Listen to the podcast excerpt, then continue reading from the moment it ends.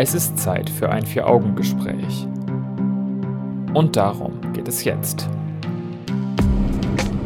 Die sexuelle Neigung Pädophilie. Ist jeder Pädophile ein Straftäter? Welche Hilfen gibt es für Betroffene und Opfer? Das Vier-Augen-Gespräch mit Katharina Haselhorst und Stefan Seefeld. Die Fälle von Kindesmissbrauch in der katholischen Kirche und der große Missbrauchsskandal auf dem Campingplatz in Lüchte haben uns schmerzhaft vor Augen geführt, dass Kindesmissbrauch mehr als nur eine kleine Randerscheinung ist. In allen gesellschaftlichen Schichten kommt das vor und diskutiert wird das Thema häufig nur emotional aufgeladen und wenig konstruktiv. Aus diesem Grund führen Katharina Haselhorst und ich heute ein Gespräch unter vier Augen über Pädophilie und die Auswirkungen für die Opfer und Täter. Willkommen zum Vier-Augen-Gespräch. Hallo, danke, dass ich wieder dabei sein darf. Sehr gerne. Und ich steige direkt mit einer Frage ein zum Thema, was denkst du, wenn du so Forderungen wie Todesstrafe für Kinderschänder hörst? Hört man tatsächlich gar nicht so selten. Ist äh, eine gute Frage für den Einstieg, sehr provokant. Tatsächlich bin ich kein Freund dieser Aussage. Ich halte nichts, ich halte generell nichts von Todesstrafe, muss ich da erstmal äh, anführen, weil für mich ist es äh, falsch. Ja, zu, also dieser Gedanke, ich zeige Leuten was Falsches, indem ich sie umbringe, ist für mich ähm, totaler Humbug. Äh, dementsprechend finde ich es auch auch wenn es ein sehr äh, ja, spez spezielles Thema ist, finde ich es auch hier nicht angebracht, die Todesstrafe. Das heißt, um es gleich mal auf so eine philosophische Ebene zu heben, Menschenrechte gestehst du jedem zu, egal was für eine schlimme und grausame Tat er begangen hat. Kann man so sagen, ja, doch. Okay, ist ein Statement. Ich sage direkt am Anfang der Sendung, ihr dürft mitdiskutieren und euch beteiligen in den sozialen Netzwerken, vier Augengespräch auf Facebook und Twitter oder einfach in der Kommentarspalte unter dieser Sendung. Und wir greifen das gerne in künftigen Sendungen auf, was ihr schreibt. Wir sind sehr gespannt. Und ähm, jetzt zu Beginn der Sendung wollen wir erstmal so ein paar Definitionen loswerden, damit wir eigentlich ja, uns ein bisschen auf den Stand bringen und wissen, worüber sprechen wir hier eigentlich. Das sollte man ganz klar mal äh, definieren. Also insofern, was bedeutet Pädophilie? Naja, dass man sich sexuell zu Kindern hingezogen fühlt, die noch vor der Pubertät sind. Das bedeutet in der Regel unter 14 Jahren ist in der Regel ein männliches Phänomen. Zur Pädophilie bei Frauen gibt es da keine gesicherten Erkenntnisse. Gibt es natürlich auch mal so etwas, aber die Zahl an Frauen, die so etwas, äh, so eine Neigung haben, ist da geringer als bei Männern. Ja, und was noch wichtig zu sagen ist, jeder, der diese Neigung hat, wird nicht automatisch zum Täter. Auch da gibt es extra einen Begriff für. Diese Leute nennen sich Non-Offender. Und was vielleicht auch ganz gut zu wissen ist, die WHO hat Pädophilie auch wirklich als offiziell anerkanntes Krankheitsbild eingestuft. Also nicht nur als irgendeine Vorliebe, sondern tatsächlich richtig als Krankheit. Trotzdem müssen wir zwei Sachen auseinanderhalten. Das eine ist die pädophile Neigung. Die ist erstmal unpraktisch, weil man natürlich aus vernünftigen Gründen diese Neigung niemals ausleben sollte und darf. Aber die Neigung an sich ist erstmal keine Straftat, denn das ist ja etwas, was sozusagen im Inneren der Person stattfindet. Äh, wenn man sich das anschaut, wie viele Pädophile gibt es eigentlich? Ungefähr ein Prozent der Männer in Deutschland sind pädophil. Natürlich wird es dann nochmal eine größere Dunkelziffer geben. Der Fokus hat geschrieben, äh, Zitat, in Befragungen haben sogar zwischen drei Prozent bis sechs Prozent der Männer in Deutschland angegeben, gelegentlich sexuelle Fantasien bezogen auf Kinder vor der Pubertät zu haben. Zitat Ende. Das bedeutet, da ist sicherlich auch nochmal eine gewisse Dunkelziffer gegeben, schon alleine, weil aus nachvollziehbaren Gründen viele zu dieser Neigung natürlich nicht stehen und das zugeben würden, wenn sie mal solche Gedanken haben. Ja, vielleicht noch ein erschreckender Fakt, äh, was ich tatsächlich auch bis dato nicht gehört hatte, ähm, dass bei den sexuell vollzogenen Straftaten tatsächlich äh, 30 Prozent der Täter weiblich sind. Das liegt aber nicht daran, dass die Frauen sexuelles Interesse an dem Kind zeigen, sondern quasi Mittäter sind, da sie zum Beispiel Angst haben, vom Partner verlassen zu werden, äh, ja, und ihm quasi gehörig sind und deshalb quasi bei diesen Taten mithelfen. Im Vorgespräch fand ich diesen Fakt sehr interessant, als du ihn vorgetragen hast, weil ich mir gedacht habe, wie schlecht ist es um unsere Gleichberechtigung der Geschlechter eigentlich bestellt, wenn Frauen da immer noch stehen und sowas denken wie, oh nein, dann werde ich ja verlassen, was soll ich denn bloß ohne meinen Partner machen? kann ich überhaupt nicht nachvollziehen, wie man so devot und hörig sein kann und egal was passiert, an diesem Partner hängt. Äh, für mich ist völlig klar, wenn sowas passiert, dass derjenige in den Wind geschossen gehört. Und ähm, dann muss ich halt dadurch und habe vielleicht auch Liebeskummer, weil ich denjenigen eigentlich liebe.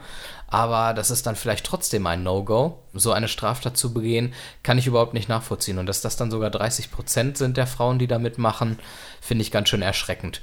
Ich glaube auch, das ist meine persönliche Wertung, ohne dass ich es belegen kann, dass das nicht nur daran liegt, dass die Frauen sich irgendwie den Männern unterordnen und da hörig sind, sondern ich glaube, da gehört auch durchaus nochmal eine Portion Sadismus dazu und andere bösartige Triebe, die im Inneren dieser Frauen stecken. Ja, absolut. Also ich kann mir auch nicht vorstellen, dass es bei diesen 30 Prozent wirklich nur an der Hörigkeit liegt, wie du schon sagst. Aber das sind Spekulationen, aber für mich auch un unerklärlich. Jetzt die Frage, wie viele Menschen werden eigentlich zum Täter, die von der pädophilen Neigung betroffen sind? Du hattest ja gerade schon gesagt, nicht jeder, der äh, pädophil ist, wird auch zum Täter. Das ist eine wichtige Unterscheidung. Und nicht jeder, der Kinder missbraucht, ist pädophil, weil man das auch aus anderen Gründen, Machtgründen, Dominanz, Sadismus tun kann und auch leider tut.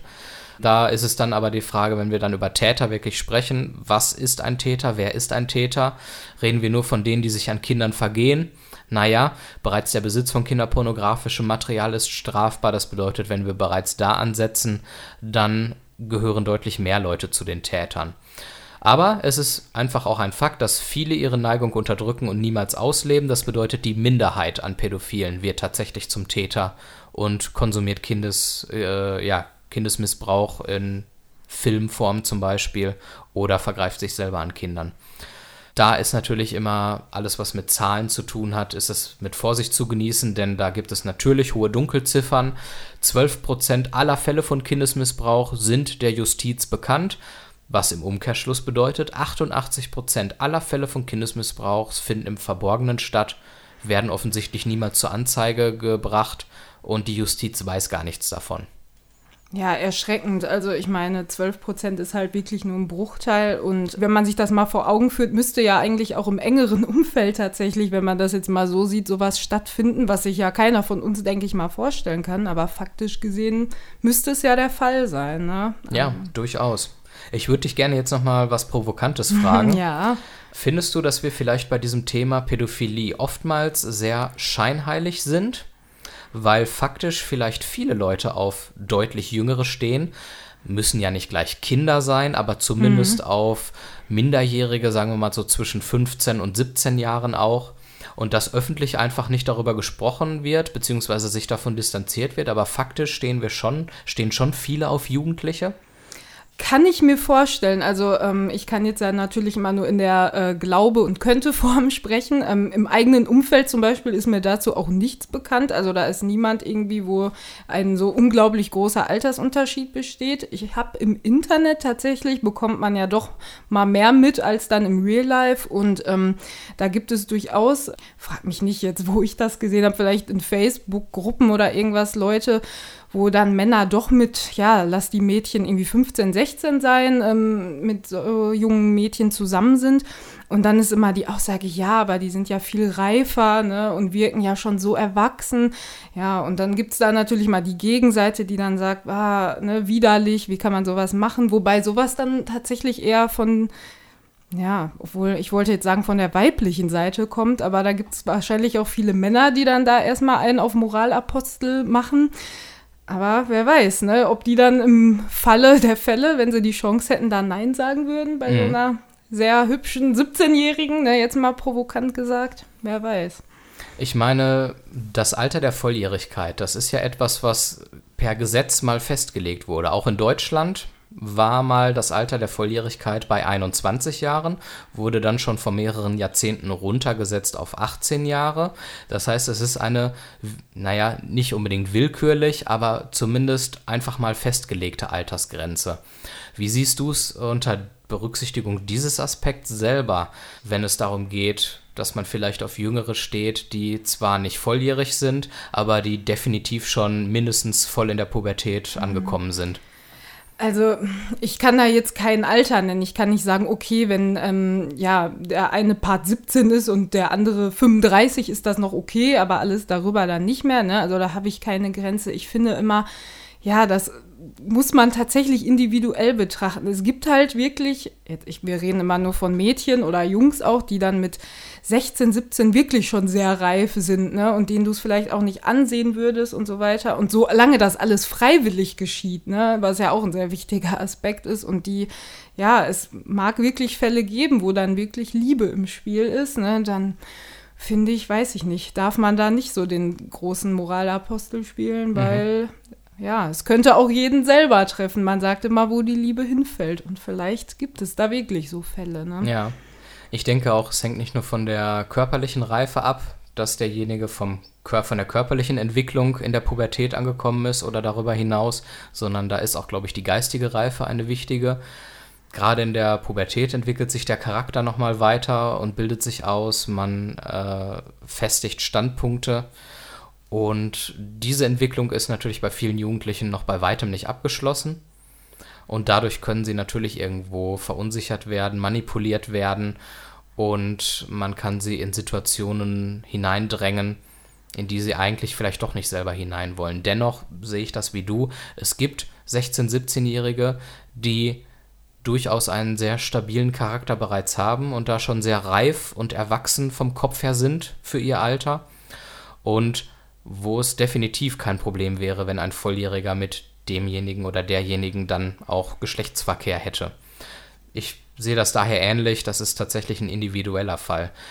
Kann aber auch die Gesetzeslage verstehen und sagen, man muss irgendwo eine Grenze setzen. Natürlich. Ähm, ja. Weil vielleicht ab einem gewissen oder unter einem gewissen Alter die Schwelle zu groß wird, dass zu viele von den 14-Jährigen, sage ich mal, noch zu unreif und unausgebildet sind, dass sie da vernünftige Entscheidungen für sich selber treffen können und dass man dann pauschal sagen muss, nee, das gibt es dann halt in dem Alter nicht. Ja, schweres Thema. Ja, schwierig, ne? Wir werden im Laufe der Sendung noch darüber sprechen, was eigentlich Bestrafungen bringen, wenn jemand tatsächlich also Täter wird und bestraft wird. Was bringen diese Bestrafungen eigentlich? Wir reden über Folgen des sexuellen Missbrauchs für die Opfer und werden dort auch mal die katholische Kirche thematisieren. Dann wollen wir aber auch, das geht nämlich sonst in diesen Debatten oftmals sehr unter leider, das Leben mit einer pädophilen Neigung also selber mal äh, besprechen, denn diese Täterperspektive wird dann doch zu selten eingenommen, denn oftmals sind Täter gleichzeitig Opfer. Soll die Taten um kei auf keinen Fall rechtfertigen, aber angesprochen werden muss es trotzdem mal. Und am Ende der Sendung werden wir auf jeden Fall Hilfsangebote ausführlich vorsprechen, sowohl Hilfsangebote für Opfer, die Opfer von sexuellem Missbrauch geworden sind, sei es als Kind, als Jugendlicher oder auch durchaus noch im Erwachsenenalter. Und wir stellen auch Hilfsangebote für Täter vor, die unter ihrer Neigung leiden und dort gerne Hilfe erfahren möchten. Spannende Sendung, bleibt dran, gleich sind wir wieder da.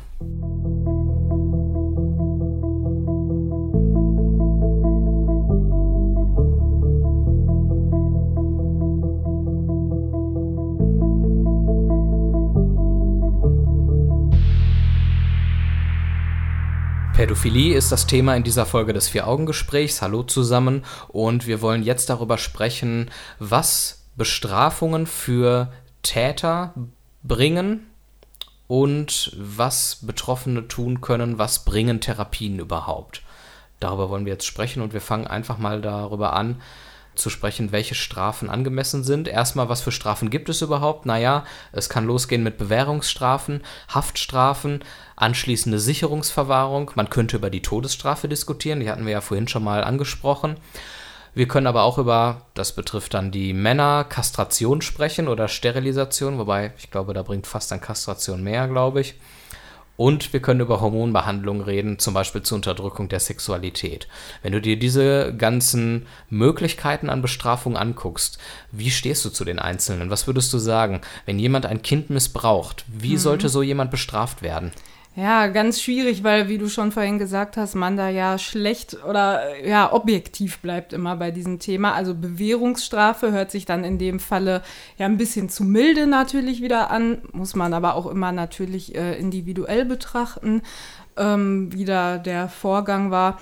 Haftstrafe angemessen natürlich, sicherlich auch ja die gängigste Form, sage ich mal. Da müssten wir dann drüber reden, wie lange sollte so eine Haftstrafe sein. Mhm. Man könnte jemanden, der ein Kind missbraucht hat, für ein halbes Jahr ins Gefängnis schicken, ohne Bewährung.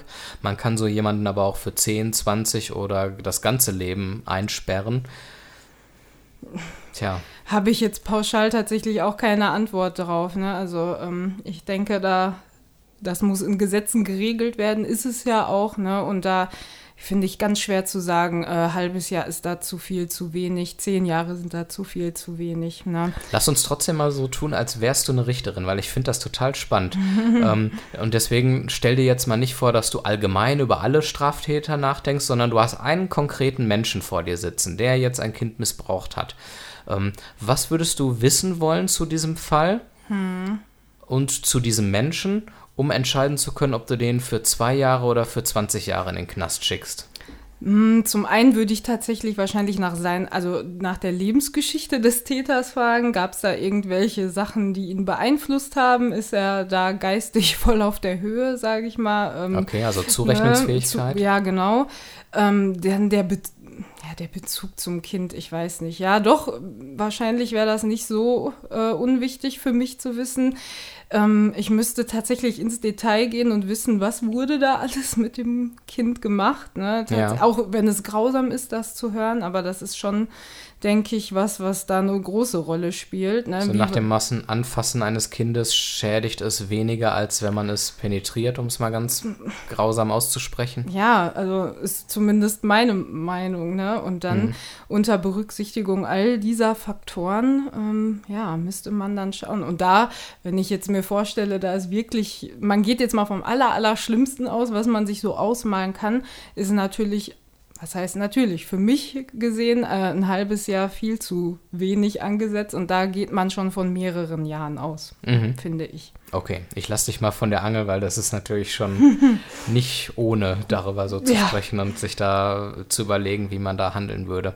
Zumindest wenn man es vernünftig macht und so eine Entscheidung als Richter auch ernst nimmt, weil populistisch an der Kneipe da sagen, oh, die sollen alle umgebracht werden, ja. ist ein bisschen zu einfach. Ja. Gut, was bringen Strafen überhaupt? Wir haben uns das mal angeschaut. Fangen wir mal beim Täter an.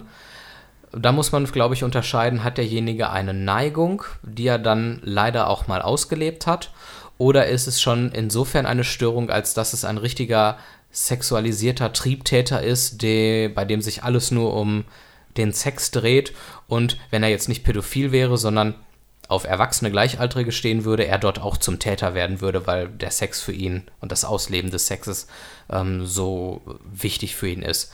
Bei der Neigung, da kann man sagen, ja, das würde, glaube ich, schon auch abschrecken. Wenn ich so eine Neigung habe und ich sehe, oh, ich würde dafür zehn Jahre in den Knast kommen, würde ich es mir zweimal überlegen, ob ich dieser Neigung nachgehe. Es hilft vielleicht die Neigung dadurch dann so ein bisschen zu unterdrücken oder sie zumindest nicht auszuleben. Hat man wirklich so eine Störung, dann glaube ich, ist es relativ wirkungslos, denn der Trieb ist stärker als die Angst vor Strafen. Und man weiß auch aus Erfahrung, dass nach einer Haftstrafe es dann bei solchen Gestörten, nenne ich es jetzt mal, ähm, auch es wirklich Rückfälle gibt. Hm. Also ein wichtiger Punkt ist, also erstmal finde ich natürlich bei äh, Straftätern oder diesen Triebtätern, die du gerade beschrieben hast, dass die natürlich angemessen bestraft werden. Dann ist natürlich nur die Frage, so eine Haftstrafe, inwieweit ändert die was an der Tatsache, dass diese Neigung besteht. Und da ähm, ja, ist halt meine Meinung, dass das am Kern der Ursache halt nicht viel ändert. Klar, der mhm. sitzt dann da seine Zeit ab, gerechtfertigt, aber ja, ähm, meiner Meinung nach bringen da nur irgendwelche Therapien was an der, ähm, auch nicht direkt am Kern der Ursache, aber am Umgang damit. Ne? Ja. Und ich denke, da muss man sich auch anschauen und bereits vielleicht mit solchen Therapien während der Haftstrafe beginnen. Und man muss schauen, bei Personen, die so gestört sind und wirklich triebhaft das machen, komplett unreflektiert und ohne jede Moral, bringen die Therapien etwas. Schaffen die es damit wirklich ihre Neigung zu unterdrücken und somit nicht mehr rückfällig zu werden. Und wenn das nicht so ist, dann halte ich das Mittel der anschließenden Sicherungsverwahrung durchaus für legitim, denn dann kann man immer noch sagen, und da sind wir jetzt bei dem Punkt, was bringen äh, Strafen für die Gesellschaft? Es schützt die Gesellschaft, es schützt die Kinder. Denn jemand, der in Haft sitzt und anschließend als Triebtäter in, der, in, die Sicherungsverwahrung kommt, derjenige wird kein zweites Mal ein Kind missbrauchen. Und das macht natürlich die Welt definitiv ein Stück sicherer. Bei allen anderen, da sehe ich so differenziert wie du, man weiß, dass Therapien da durchaus etwas bringen. Wer es schafft, damit seine Neigung in den Griff zu kriegen und damit nicht mehr zum Täter zu werden, muss man das Leben dieser Person nicht in Gänze ruinieren und ihn in eine anschließende Sicherungsverwahrung unterbringen. Da reicht dann vielleicht auch die mehrjährige Haftstrafe. Das wollte ich gerne auch noch ähm, ergänzen, dass wenn ja absehbar ist, dass da wirklich keine Besserung in irgendeiner Art und Weise möglich ist, natürlich die Gesellschaft oder insbesondere die Kinder natürlich geschützt werden müssen ne, vor so einer Person. Was auch wichtig ist, ist natürlich, dass, dass die Gesellschaft ein Bedürfnis nach Gerechtigkeit hat welches befriedigt wird, wenn so ein Täter verurteilt wird. Das sorgt irgendwo auch für einen inneren Frieden in der Gesellschaft und ähm, halte ich auch durchaus, solange die Strafen angemessen sind, für legitim. Dann sprechen wir noch kurz drüber, was bringen Therapien. Da muss man ganz klar sagen, Pädophilie an sich kann man sich nicht abtrainieren. Die Neigung verliert man niemals, wenn man sie hat. Was man aber machen kann, ist, dass man über eine Verhaltenstherapie lernt, die Neigung nicht auszuleben. Und man lernt, wie man Situationen vermeidet, in denen man verleitet werden könnte, der Neigung nachzugehen. Insofern, das bringt auf jeden Fall etwas. Wenn wir jetzt über all diese Punkte bisher gesprochen haben, wir haben darüber geredet, was bringen Strafen, welche Strafen sind angemessen, was bringen Therapien. Wir haben darüber geredet, dass viele Pädophile gar nicht erst zum Straftäter werden, einige wenige leider schon, und dass es eine Neigung ist, für die man nichts kann. Und die Neigung an sich ist erstmal nicht schlimm, sondern wenn es dann wirklich zu Straftaten kommt.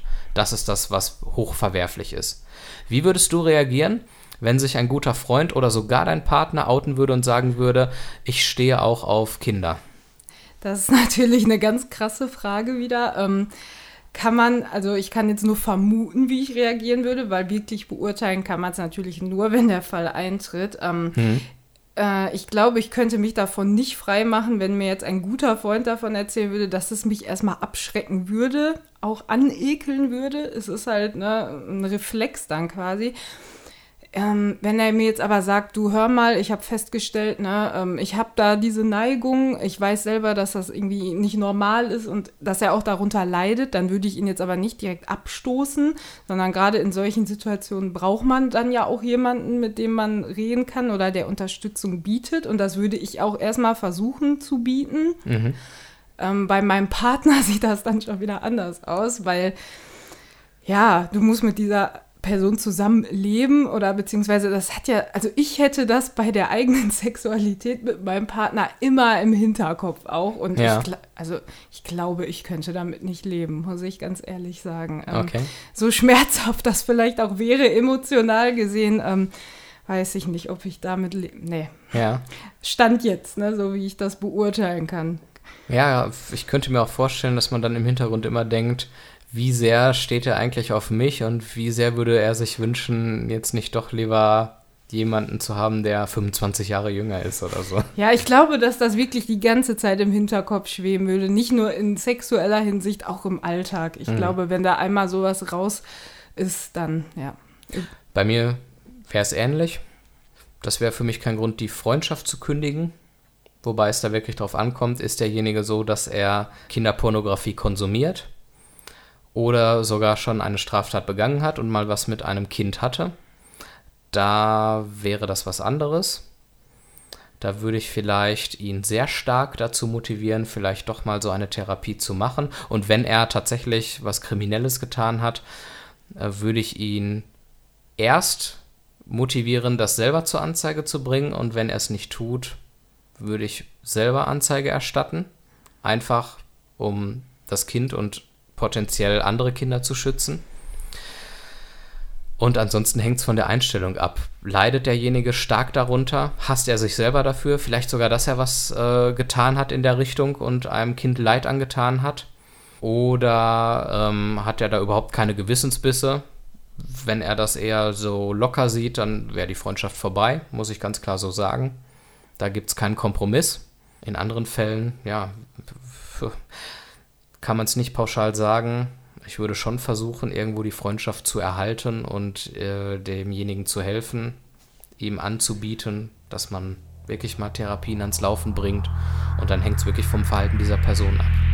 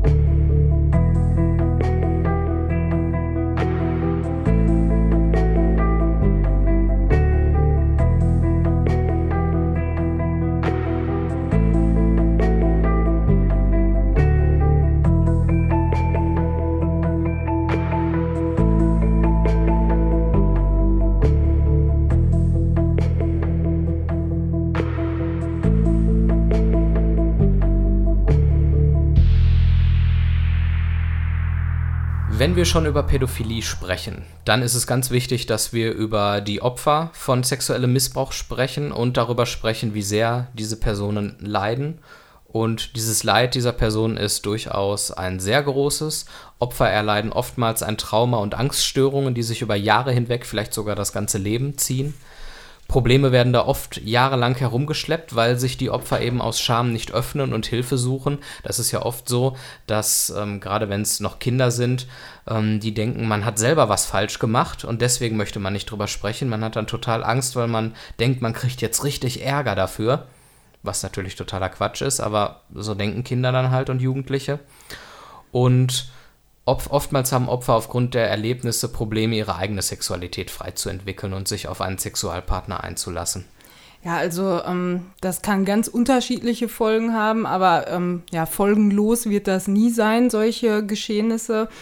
Ähm, die häufigsten Folgen, also was noch dazu gehört, sind zum Beispiel auch Entwicklungsstörungen, körperlich, geistig, sozial, was sich vielleicht auch im Werdegang in der Schule und so weiter bemerkbar macht. Äh, vermindertes Selbstwertgefühl, großer Scham, die äh, Kinder fühlen oder auch Jugendlichen fühlen sich benutzt, ne, wie ein Gegenstand quasi. Mm, aber auch viele psychische Störungen, die daraus entstehen können, Essstörungen, vielleicht auch späterer Drogenkonsum, um das Ganze zu kompensieren oder zu verdrängen, ja, Depression oder sogar bis hin zum Selbstmord. Ne? Also das ist eben ganz wichtig, wenn wir über das Thema reden. Die Folgen sind gewaltig und jeder, der so eine Neigung hat, sollte sich das immer im Hinterkopf behalten dass es bei dieser Neigung halt keine Toleranz geben kann, sie auszuleben, weil sie eben das Leben von Menschen massiv ja, beschädigen kann und zu großem Leid führt. Ich würde bei dem Thema gerne noch so ein bisschen auf die katholische Kirche zu sprechen kommen. Einfach weil es oftmals Kindesmissbrauch in der katholischen Kirche gegeben hat, immer wieder und aufs Neue. Jahrzehntelang wurde das Thema totgeschwiegen und selbst heute ist die Aufklärung da nur sehr zögerlich. Das bedeutet, die Kirche weigert sich, Auskünfte zu erteilen, das öffentlich zu machen oder Fälle an die Justiz, an das weltliche Gericht zu übergeben, was ein großes Problem ist. Und es kommt auch heute immer noch vor, dass Würdenträger, die Kinder missbraucht haben, versetzt werden in andere Diözesen und dort aber wieder mit Kindern arbeiten und offensichtlich dort keine Schutzmechanismen eingebaut werden, die dafür sorgen, dass so etwas nicht nochmal passieren kann. Und deswegen finde ich ganz wichtig, dass wir mal über die katholische Kirche da sprechen. Ja, auf jeden Fall. Ich habe mich dazu auch ein bisschen schlau gemacht und das, ja, das gibt es wahrscheinlich schon noch viel länger, als wir uns das überhaupt gerade vorstellen können. Ähm, tatsächlich so wirklich publik gemacht wurde es zum ersten Mal in den 1990er Jahren, wo das erste Mal äh, Opfer sich auch getraut haben, dann zu sprechen darüber, das Ganze publik zu machen. 2010 gab es so den ersten großen Durchbruch in Anführungsstrichen wo dann äh, ein Bericht der Berliner Morgenpost wirklich weltweit das Thema nochmal ins Rollen gebracht hat und wo dann auch einige Missstände noch aufgedeckt wurden, nachhaltig. Du hast so einen schönen äh, Bericht gelesen, dass sich sogar Nonnen sehr lange über Kinder hergemacht haben, in Anführungszeichen. Da haben wir mhm. dann auch mal das Beispiel, ja, es sind meistens Männer, aber es gibt eben auch durchaus Frauen, die Täterinnen sind. Ja, tatsächlich war das sogar eine Dokumentation, die ich dazu mal gesehen habe oder ein Bericht, ähm, ja, wo dann ein Mann quasi ähm, begleitet wurde, der nochmal an den Ort des Geschehens zurückgegangen ist. Das war quasi früher wie so ein Waisenhaus, wo dann Jungen von Nonnen aufgezogen wurden und wo sich wirklich jahrelang an denen vergangen wurde, ähm, sich nie getraut wurde, dagegen zu wehren von den Jungen. Und der Mann war jetzt ja schon weit über 40 Jahre alt und hat da bis heute sehr drunter gelitten, ist dann da vor Ort zusammengebrochen, weil dann alles auch wieder hochkam. Ne? Und das war schon schlimm mit anzusehen. Und ja, hätte man vorher auch nicht so gedacht, dass da tatsächlich auch ja, Frauen ne, zum Täter werden. Und dass Männer, dass Jungs auch Opfer sein können. Mhm. Dass es dann eben nicht immer Mädchen sind. Das perfide am Missbrauch durch die katholischen Würdenträger ist ja irgendwo, dass man einerseits die moralische Autorität dieser Personen hat und diese moralische Autorität wird dann eben für Straftaten missbraucht. Und das ist irgendwo auch ein Verrat in den eigenen Glaubensgrundsätzen. Und ich finde, es ist etwas, wenn auch nicht in so starkem Ausmaße, dass man an vielen Religionen irgendwo wiederfinden kann. Man hat vordergründig die religiösen Lehren, es wird Liebe und Frieden gepredigt und faktisch werden dann eben doch Minderheiten diskriminiert und Schutzbedürftige missbraucht, weil offensichtlich kaum eine Religion ohne ein Feindbild, ohne moralisch verwerfliche Programmatiken auskommt und ähm, das Diskriminierende dann doch irgendwo immer Teil der Religion ist. Das geht über die katholische Kirche, das geht über den Islam, das geht über Randgruppen wie die Zeugen Jehovas und andere. Ähm, schon sehr erschreckend, wie ich finde. Es ist Zeit für ein Vier-Augen-Gespräch. Das Vier-Augen-Gespräch mit Katharina Haselhorst und Stefan Seefeld. Hallo zusammen, ihr hört das Vier-Augen-Gespräch als Podcast auf vieraugengespräch.de, bei Spotify, iTunes, bei Enervision, auf allen Podcast-Portalen. Ihr könnt uns überall abonnieren und uns gibt es auch in den sozialen Netzwerken. Klickt euch gerne mal rein. Thema der Sendung ist Pädophilie und Gesprächspartnerin von mir ist Katharina Haselhorst. Hallo nochmal. Hallöchen. Wir haben jetzt schon über das Leiden der Opfer gesprochen. Wir haben über Definitionen gesprochen, was man unter Pädophilie versteht. Und jetzt wollen wir so ein bisschen mal den Blick auf Pädophile werfen, das heißt auf die Betroffenen selber und deren Sichtweise annehmen, weil das ist ein Punkt, den wir für ganz wichtig erachten, weil der in der regulären Diskussion der breiten Öffentlichkeit immer unter den Tisch fällt. Wir reden völlig zu Recht über die Täter. Wir verurteilen die Taten völlig zu Recht. Aber oftmals sind Täter auch Opfer und deswegen sprechen wir jetzt einfach mal drüber. Ja, absolut wichtig, weil ähm, ja die Pädophilen oder ne, hört sich, also man hat dann direkt immer so ein Feindbild vor Augen. Das sind Monster, werden gar nicht mehr wie ja wie äh, Menschen behandelt, wenn ja. man ihnen Menschenrechte wie zum Beispiel ähm, Leben abspricht, wenn man dann die Todesstrafe fordert. Absolut. Richtig.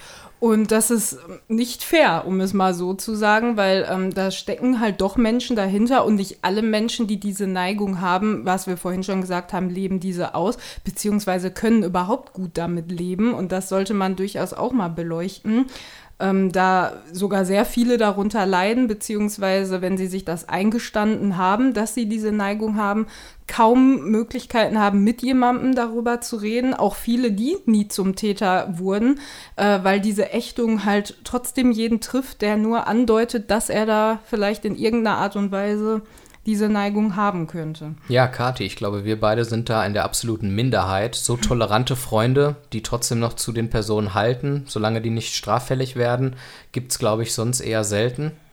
Das muss man tatsächlich sagen. Die meisten verlieren ihre sozialen Kontakte und leben dann völlig isoliert. Viele haben Selbsthass, weil sie sich für krank halten, was bis zu Depressionen und vielleicht sogar Suizid führen kann. Und dann gibt es ja Menschen, die haben vielleicht pädophile Neigungen und stehen aber gleichzeitig auch durchaus auf Gleichaltrige. Das ist ja eine Sache, mit der man vielleicht eher fertig wird, als wenn man ausschließlich auf Kinder steht. Denn wenn man ausschließlich auf Kinder steht, kann man niemals in seinem Leben Sex haben, weil Sex mit Gleichaltrigen gibt einem überhaupt nichts, will man ja gar nicht. Mhm. Und die Folge ist natürlich absolute sexuelle Frustration, wir alle wissen dass der Sexualtrieb kann ja manchmal durchaus ein bisschen doller an die Tür klopfen. Und wenn man sich jetzt vorstellt, man darf das ein ganzes Leben lang nicht ausleben, ist schon nicht so einfach. Dann muss man oft Orte meiden, an denen man vielen, vielleicht sogar nackten Kindern begegnet oder begegnen könnte. Strand, Schwimmbad, Kindergärten, Schulen. Und das macht sicherlich auch nicht einfacher.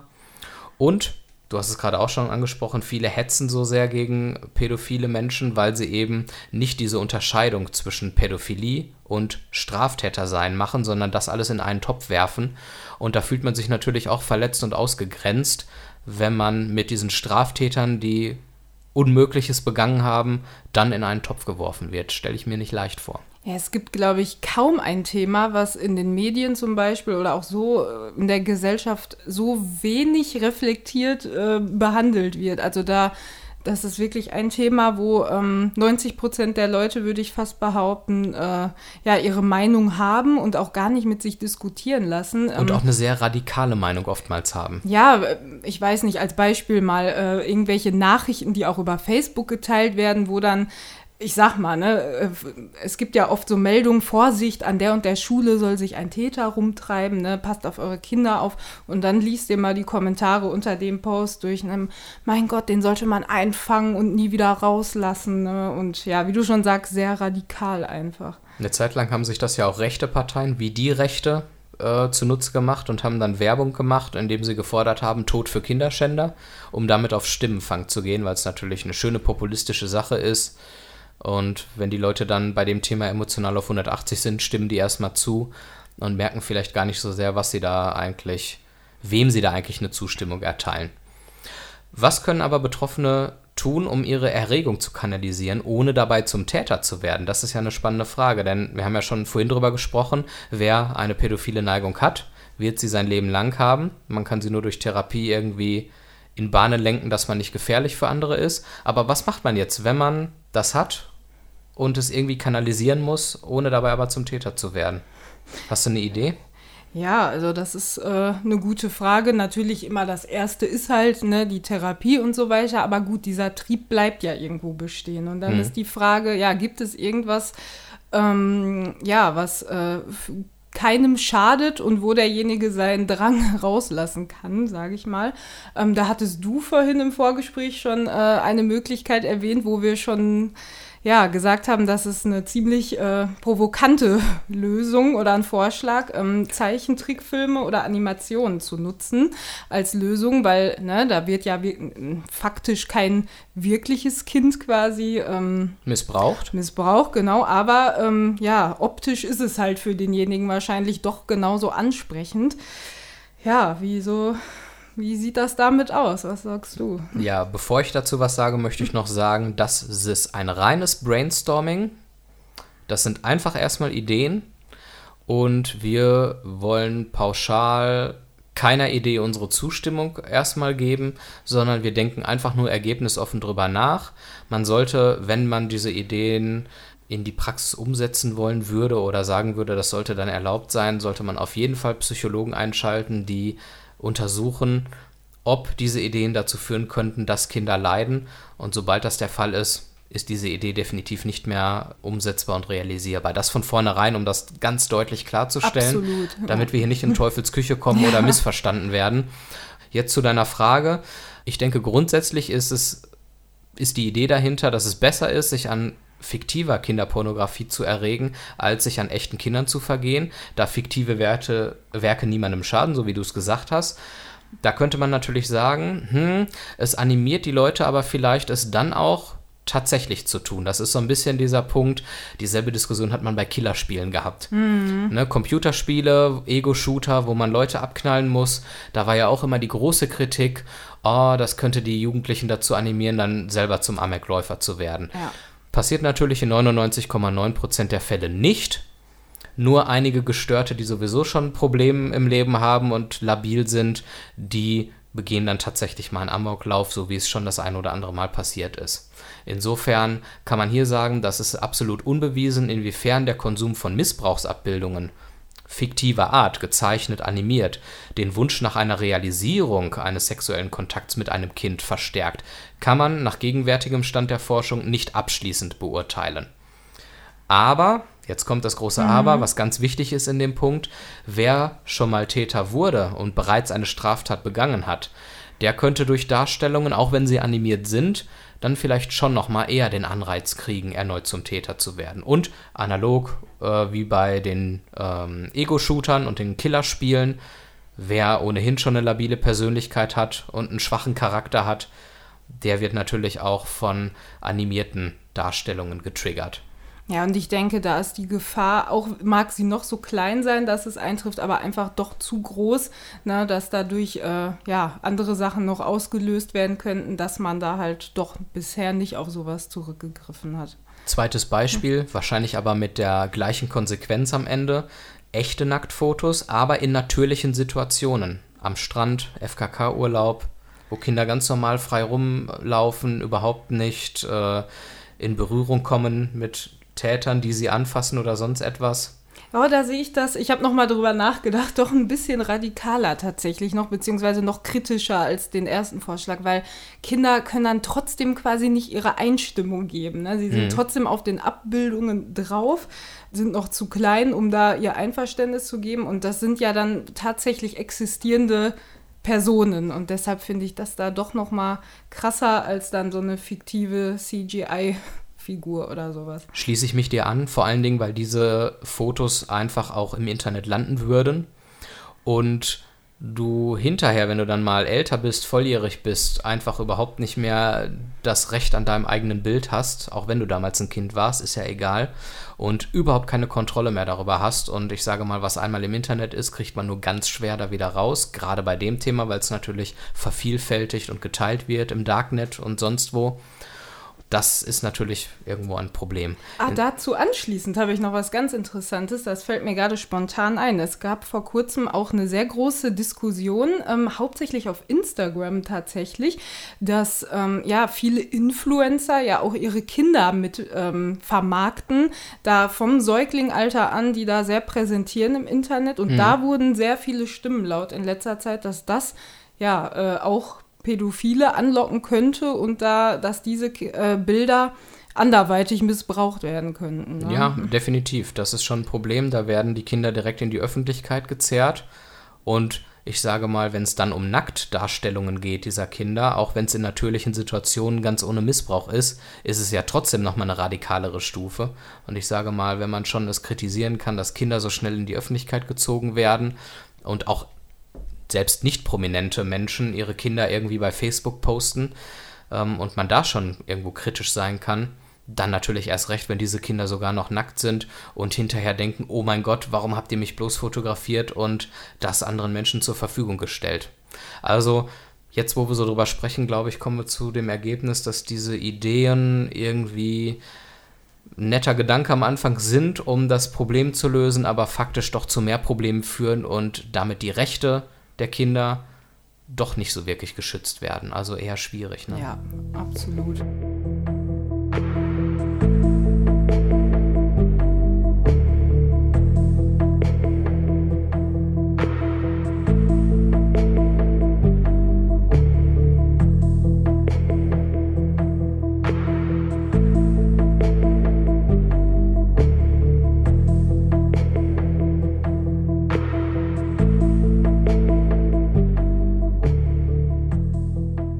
Wir sind wieder zurück heute mit dem ja, spannenden Thema Pädophilie.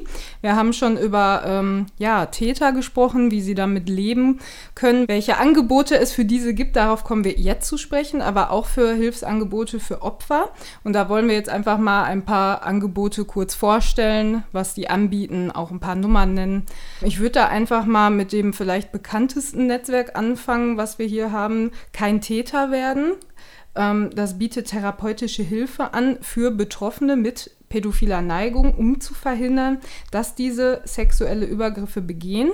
Das Netzwerk wurde 2005 an der Berliner Charité gestartet und hat mittlerweile deutschlandweit viele Standorte und bietet pauschal und anonymisiert Hilfe und ist finanziert durch die Krankenkasse, was vielleicht auch noch ganz interessant zu wissen ist.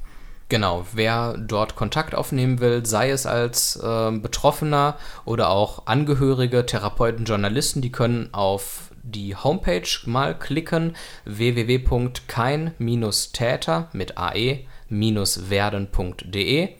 und dort kann man sich dann alle Infos zu dem Thema ziehen und Kontakt anonym aufnehmen. Ganz wichtig eben, dieses Beratungsangebot, das ist kostenlos und es ist ein durch die Schweigepflicht geschütztes Behandlungsangebot für Menschen, die eben therapeutische Hilfe suchen. Ja, dann habe ich noch eine äh, Internetseite gefunden, äh, weißeskreuz.de nennt die sich. Und zwar ist die jetzt mh, hm, ja nicht ausschließlich für äh, Opfer sexuellen Missbrauchs, aber auch. Dort kann man quasi sein Anliegen auswählen. Es ist in Kategorien unterteilt. Ähm, zum Beispiel auch für Leute, die äh, ja körperlich misshandelt wurden im Sinne von Gewalt, aber auch halt sexueller Gewalt. Wie gesagt, man kann dort das äh, Thema auswählen, worum es einem geht, kann dann seine ähm, Postleitzahl eintragen. Erstmal natürlich auch alles anonym und dann werden einem dort verschiedene Hilfsangebote in der Nähe vorgeschlagen, an die man sich wenden kann. Während also kein Täter werden, gerade sich explizit auch an die äh, Betroffenen, also an Leute, die eine pädophile Neigung haben, richtet, war Weißes Kreuz jetzt genau. dann also Hilfe für die Opfer. Ja. Und ich mache auch bei der Hilfe für Opfer weiter. Für Kinder gibt es da die Nummer gegen Kummer. Nummer. Die ist anonym und kostenlos. Einfach anrufen 116 111 oder auf www.nummergegenkummer.de gehen. Wenn man sich für die Hotline entscheidet, die ist erreichbar von Montag, Mittwoch und Donnerstag 10 bis 12 Uhr und von Montag bis Samstag, also an sechs Tagen die Woche, nachmittags von 14 bis 20 Uhr erreichbar. Mütter, Väter, Großeltern, die sich um ein Kind sorgen, können sich unter der Nummer 0800 111 0550 melden und dort anrufen. Und dann gibt es noch äh, für Jugendliche und Erwachsene, die unter Erfahrungen aus ihrer Kindheit leiden, das Hilfeportal Sexueller Missbrauch. Auch da eine Telefonnummer anonym und kostenlos 0800 22 55 530. Die kann man erreichen montags, mittwochs und freitags von 9 Uhr bis 14 Uhr und am Dienstag und Donnerstag von 15 bis 20 Uhr und natürlich auch im Internet unter hilfeportal-missbrauch.de. Das Schöne ist, da wir ein Podcast sind und das jetzt vielleicht zu schnell gegangen ist, einfach nochmal zurückskippen, nochmal anhören. Dann habt ihr das alles nochmal. Ihr findet aber all diese Adressen auch nochmal auf unserer Homepage vieraugengespräch.de. Dort mache ich einen Artikel fertig und veröffentliche das auch nochmal, damit man sich das dann ganz in Ruhe nochmal anschauen kann. Ja, spannendes Thema auf jeden Fall. Lässt sich viel drüber diskutieren. Ne? Wie gesagt, gerne mitdiskutieren. Und abschließend lässt sich sagen, ja, dass es immer zwei Seiten gibt, ne, die man vielleicht beleuchten muss. Ähm, und nochmal zu erwähnen, dass wir hier natürlich nichts äh, harmlos reden wollten, ne, sondern ganz einfach genau. mal ja, ganz objektiv an das Thema rangehen wollten. Und mhm. egal, ob ihr es in die Kommentarspalte oder bei uns vier Augengespräch auf Facebook oder Twitter was posten möchtet, immer nur sachlich, keine Aufrufe zu Gewalt oder Hetze. Ansonsten dürft ihr alles sagen. Wir sind damit auch schon am Ende unserer Sendung angekommen. Danke, dass ihr zugehört habt. Vielen Dank, Kati. Gerne, gerne. Ihr könnt diese Sendung und alle bisherigen Folgen des Vier-Augen-Gespräches jederzeit als Podcast nachhören. Das könnt ihr auf unserer Homepage tun, vieraugengespräch.de oder ihr abonniert uns einfach bei Spotify oder bei iTunes oder auf sonstigen Podcast-Portalen. Wir sind überall vertreten, Enervision auch. Und wir sind ansonsten im nächsten Monat auch mit einer neuen Folge wieder da. Wäre schön, wenn ihr dann wieder dabei wärt. Und in diesem Sinne, macht's gut. Ciao.